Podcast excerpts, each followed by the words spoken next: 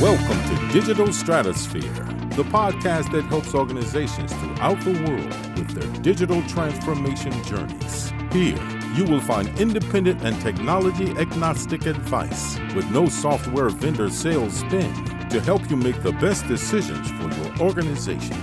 Whether you are in the process of selecting technology, in the midst of your transformation, or trying to get your initiative back on track, Digital Stratosphere provides expertise and best practices to help.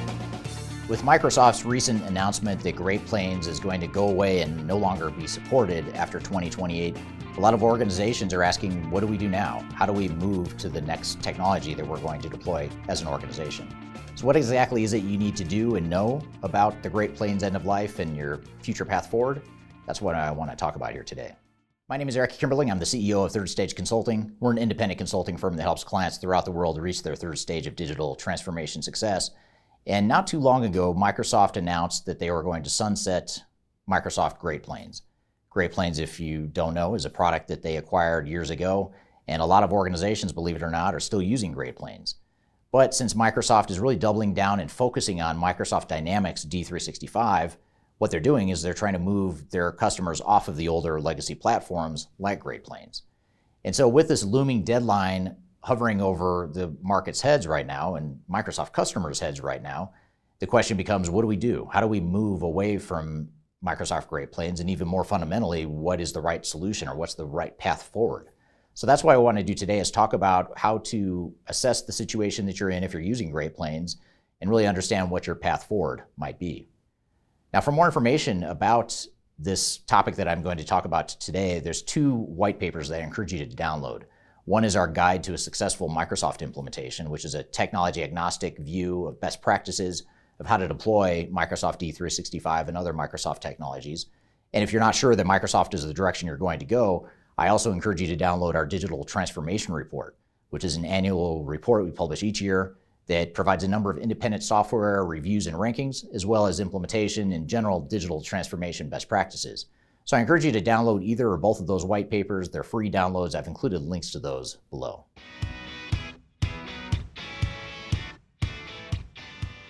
The first thing to understand and acknowledge in this situation with Microsoft end of life with Great Plains is that this is a manufactured sales tactic. Software vendors like Microsoft are trying to force their customers off legacy products onto their newer products, partly because it's more profitable for them to have you move to the new product, in this case, Microsoft D365, but also because it's impossible for an organization like Microsoft to maintain effectively multiple systems. So that's a big part of it too, is they want their R&D dollars to go into one platform rather than spreading themselves too thin, trying to focus on Great Plains, Navision, Axapta, and other legacy products rather than just putting all that R&D money into D365. So that's a big driver of it as well. But regardless of what the vendor self-interest might be, you really have to look at your self-interest. What is it that you need as an organization? What makes the most sense for you? And one thing that we notice in the market is that a lot of times Microsoft Great Plains customers operate with a sense of panic. They feel like that they absolutely have to be completely migrated off that system by 2028 while it would be ideal if you could be off a unsupported product by the time the product becomes unsupported, it's not the end of the world if you have some sort of overlap. It does put your business at risk, of course. There's some definite risk to it, but you need to operate at a pace that makes the most sense to you. And too many times, organizations will operate with such a sense of panic in trying to move away from a sunsetted product that they end up implementing a new product very poorly.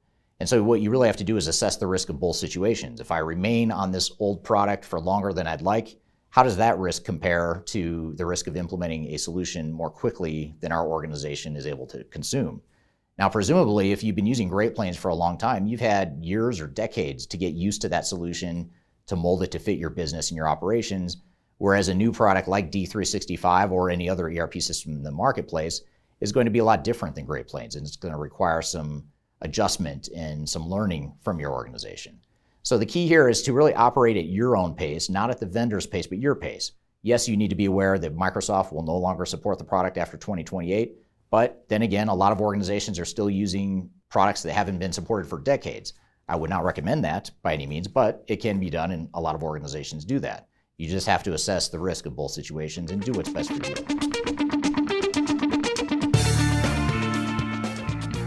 If you are trying to achieve digital transformation success, turn to Third Stage Consulting Group. Third Stage's independent and technology agnostic consulting team helps clients define their digital strategies, select the right software, and manage their implementations. With offices in the US, Europe, and Australia, our team helps the world's most forward thinking organizations through their transformation pitfalls and risks whether you are embarking on an ERP, HCM, CRM, supply chain management, or any other digital transformation, contact Third Stage Consulting to see how we can help you reach the third stage of transformation success. Learn more about us and download independent reports, videos, and other best practices at thirdstage-consulting.com.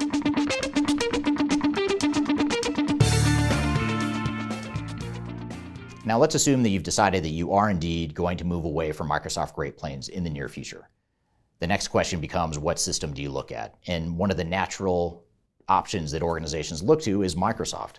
If we already use Microsoft Great Plains, why not look at the latest and greatest from Microsoft, which would be Microsoft Dynamics 365?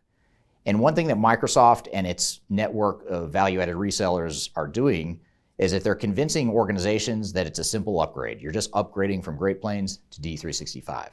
And unfortunately, that's not true at all. Great Plains and D365 are totally different platforms, totally different systems, different underlying technologies, different functional capabilities, different strengths, different weaknesses, and it's just going to be a re implementation of technology.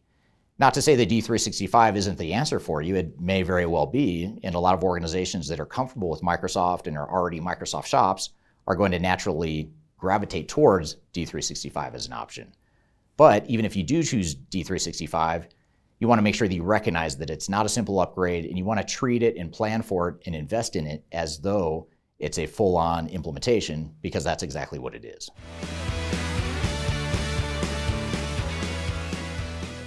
Now, perhaps you find that D365 is not an option you're interested in, or even if you are interested in evaluating D365, you want to make sure you understand what your options are. There's a lot of options out there beyond D365 that'll allow you to automate your business and help you scale for growth. Now, I'm not going to go into great detail here of what the strengths and weaknesses are of all the different systems in the marketplace, but I encourage you to check out my YouTube channel for reviews and rankings of different ERP systems. And you can also download our digital transformation report that I mentioned earlier in this video that provides more independent reviews and rankings of different systems. But the point here is to recognize that there are a lot of options in the marketplace. You have your tier one options, which are the bigger ERP software providers like Microsoft that provide D365 and others. But you also have SAP and Oracle as two other examples that provide broad system capabilities for larger organizations. If you're a smaller or mid-sized organization, though, you also have other options beyond D365.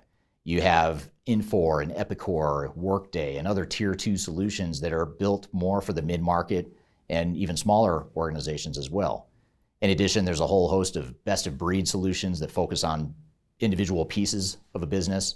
There's also industry specific solutions that focus on manufacturing or government or financial services or whatever your industry might be. So you have a lot of options to choose from. So I encourage you to make sure that you are exploring options and understand what the strengths and weaknesses are of those options against your business needs and your business requirements.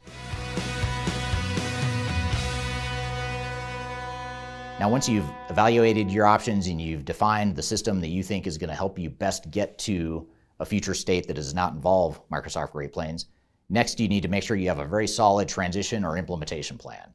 And there's a few things to note here about your implementation plan. You want to make sure that you are realistic in that implementation plan, that you have realistic assumptions and realistic understanding of what the time and cost and effort might be to deploy the technology and the process changes that go along with that. You also want to make sure that your plan includes time to define your future state. So, defining what your future state business processes are going to be, especially if you're in a situation where you've outgrown and maybe even broken Great Plains to the point that it doesn't support your business anymore. That's even more important and more reason for you to define what your future state is so that you have a clear vision of how you're going to deploy that new technology to support your business going forward. And then the last thing I'll mention here is you want to make sure you have a solid change management plan too. Because as I mentioned, even if you're moving to Microsoft D365, and especially if you're moving to a non Microsoft product, the change impact to the organization and to the people in your organization is going to be a lot greater than you might think. And so you want to make sure you have a solid change management plan, one that allows you to mitigate risk and ultimately implement that replacement solution as efficiently and effectively as possible. Now, for more best practices and lessons about what it takes to make an implementation successful, I encourage you to download the guide to a successful Microsoft D365 implementation if that's the direction you think you'd like to go. Or if that's not the direction you think you'll go, another option is to download our Lessons from 1000 ERP Implementations book. These are both free downloads. I've included links to those below. And both of these resources are meant to help you understand what the best practices and lessons are from other ERP implementations throughout the world and help you just understand what it takes to be successful as you migrate away from Great Plains into another solution. So I hope you found this information useful and hope you have a great day. Learn more about us and download independent reports, videos, and other best practices at thirdstage-consulting.com.